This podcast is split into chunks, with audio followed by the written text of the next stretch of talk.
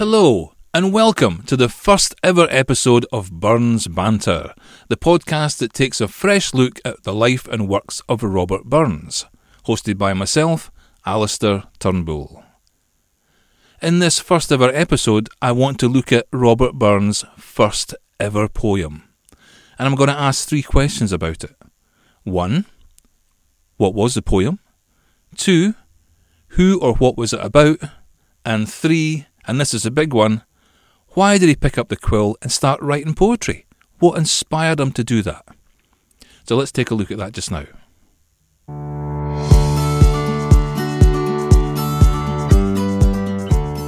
The answer to the first question is quite simple. Robert Burns' first poem was called Handsome Nell, and he wrote it when he was 15 years of age in the year 1774. But the answer to the next two questions is kind of intertwined, and you need to know a bit of background before we get into it. So here is a little bit of background about Robert Burns at the time he wrote the poem. As I said before, Robert was 15 years of age and the year was 1774. At this point, Robert was the main worker on his father's rented farm. He was the eldest son of William and Agnes Burness, and they had a farm just outside of Ayr. It was a rented farm and not a particularly good one. It was in a state of disrepair, and the family was generally very, very poor, very hard up. They worked hard, but they didn't get a lot for their hard work.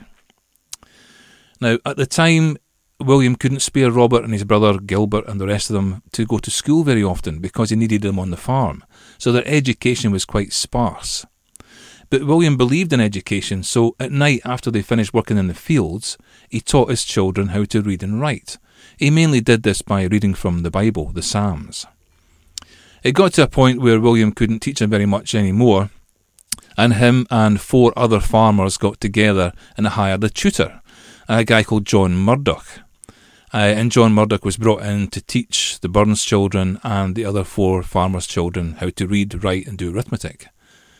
Now, this helped Robert greatly because John Murdoch had access to a lot of books, and Burns was said to be a voracious reader. He loved reading books because if you want to write, you need to read a lot. That was a great benefit because in Scotland at the time, uh, about 50% of men were illiterate. They could not read or write. And when you look at the women, uh, that, that rose to 60%. 60% of women at the time could not read or write. So Robert had the advantage of his father believing in education and him learning to read, write, and do arithmetic. Let's get back to the farm. 1774, Robert's working on the farm. It's summer time. Now, to bring in the harvest, they had to bring in more people to help bring in the harvest because back in those days there was no farm machinery, there was no tractors and trailers and combine harvesters. Everything was done by hand. And the the way they did it back then was they paired a young man with a young woman. The young man, in this case Robert, was there to cut down the corn using a scythe, like a semicircular bladed instrument, and the woman would come up behind and tie it into bundles. Uh, they're actually called, the bundle was called, it's a bundle of 13 pieces of corn, it's called a thrave, and each piece of corn is called a daimen icker. Now, please remember that because in the poem To a Moose, there's a line that goes, A daimen icker in a thrave's a small request. So now you know what a daimen icker is, and now you know what a Thrave is. That's going to help you with Two Moose later on. In 1774, Robert was paired with a girl called Nellie Kilpatrick. She was the daughter of the local mill owners, and they worked in the fields uh, every day together closely. And Robert found that he was quite attracted to her in an innocent kind of way. He's a 15 year old boy, he doesn't know his way to talk to women or anything like that. So he's wondering what he could do to attract her attention because he, she definitely had his attention. And he had heard Nellie singing a song, and he wondered where the song had come from. And it turns out uh, it wasn't like a, a well known song or a, a big song that everybody knew. It was a song that was written by a local laird's son. The local laird's son had fallen in love with one of the maids in his father's house, and uh, to get her attention, he'd written a song about her. Nellie had heard the song and was singing it just now. So Burns thought, if the local laird's son can do this, I can do this. I could write a poem and put it to music. I could give it to Nellie. Then she would she would see me. She would think I'm something special for doing that. And that's why he picked up the pen, the quill. He picked up that to to write a poem to introduce himself to Nelly. That was his inspiration. But don't take my word for it. Listen to Robert himself. Because I've got a letter in front of me that he wrote uh, many years after the event, and I'm going to read it to you. And it goes like this Among her other love inspiring qualifications, she sung sweetly, and 'twas her favourite reel to which I attempted giving an embodied vehicle in rhyme, i.e., a poem. I was so presumptive to imagine that I could make verses like the, present, the printed ones, composed by men who had Greek and Latin. But my girl sang a song which was said to be composed by a small country laird's son, on one of his father's maids with whom he was in love, and I saw no reason why I might not rhyme as well as him. Thus, with me began love and poesy. In other words, I picked up the pen to impress a girl. So let's get back to the poem, and we're going to read it just now. Handsome Nell.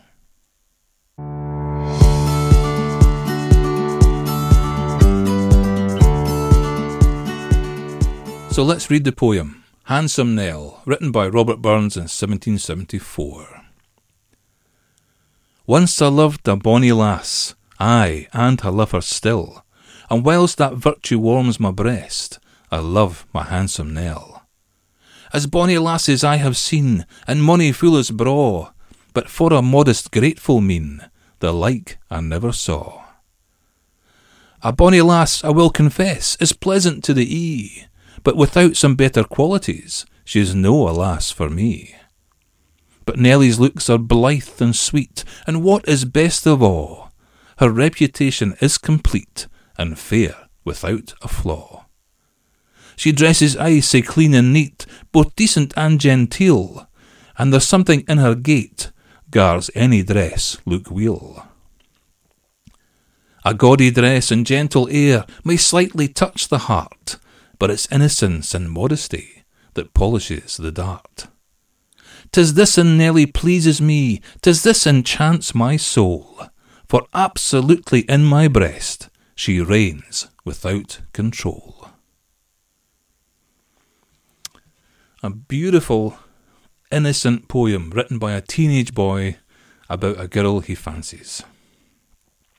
Now, some of the language is old and some of it's uh, difficult to understand, so uh, I've written a translation in English, which you can pick up in my book, Robert Burns Women, which is available on Amazon, uh, along with my other two books, Robert Burns Nature and Robert Burns Food and Drink.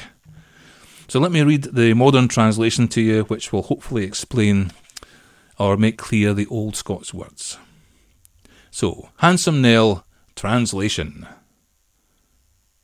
Once I loved a beautiful girl, and yes, I love her still.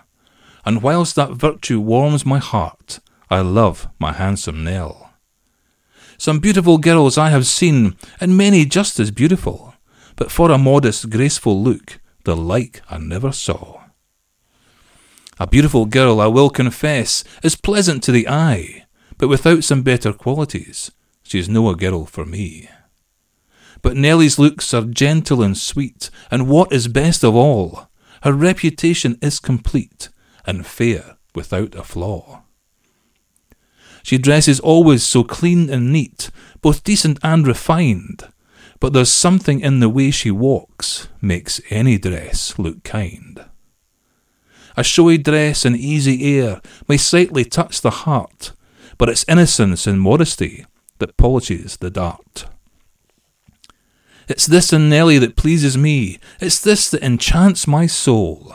For absolutely in my heart she reigns without control. There is the modern version of it. Not as nice as the original, but it's easier to understand. Well, I hope you've enjoyed this episode. I, I hope it's explained a bit more about the poetry and a bit more about Robert's uh, position at the time what he was up to. I a little bit more information actually uh, about uh, this, just to finish things off. Uh, Nellie Kilpatrick herself, uh, later on in life, she fell in love with a guy called William Bone, who was a coachman for the, the Laird of Newark, and they got married and pretty much lived happily ever after. And later on, in another letter, uh, Robert talks about this poem as well. And I'm going to read that to you just quickly to finish things off because it's a, a beautiful way to finish off, I think. So he said in a letter that he wrote years later I never had the least thought or inclination of turning poet till I got once heartily in love. And then rhyme and song were, in a manner, the spontaneous language of my heart. I remember I composed it in a wild enthusiasm of passion, and to this hour I never recollect it, but my heart melts and my blood sallies at the remembrance. You liked that poem?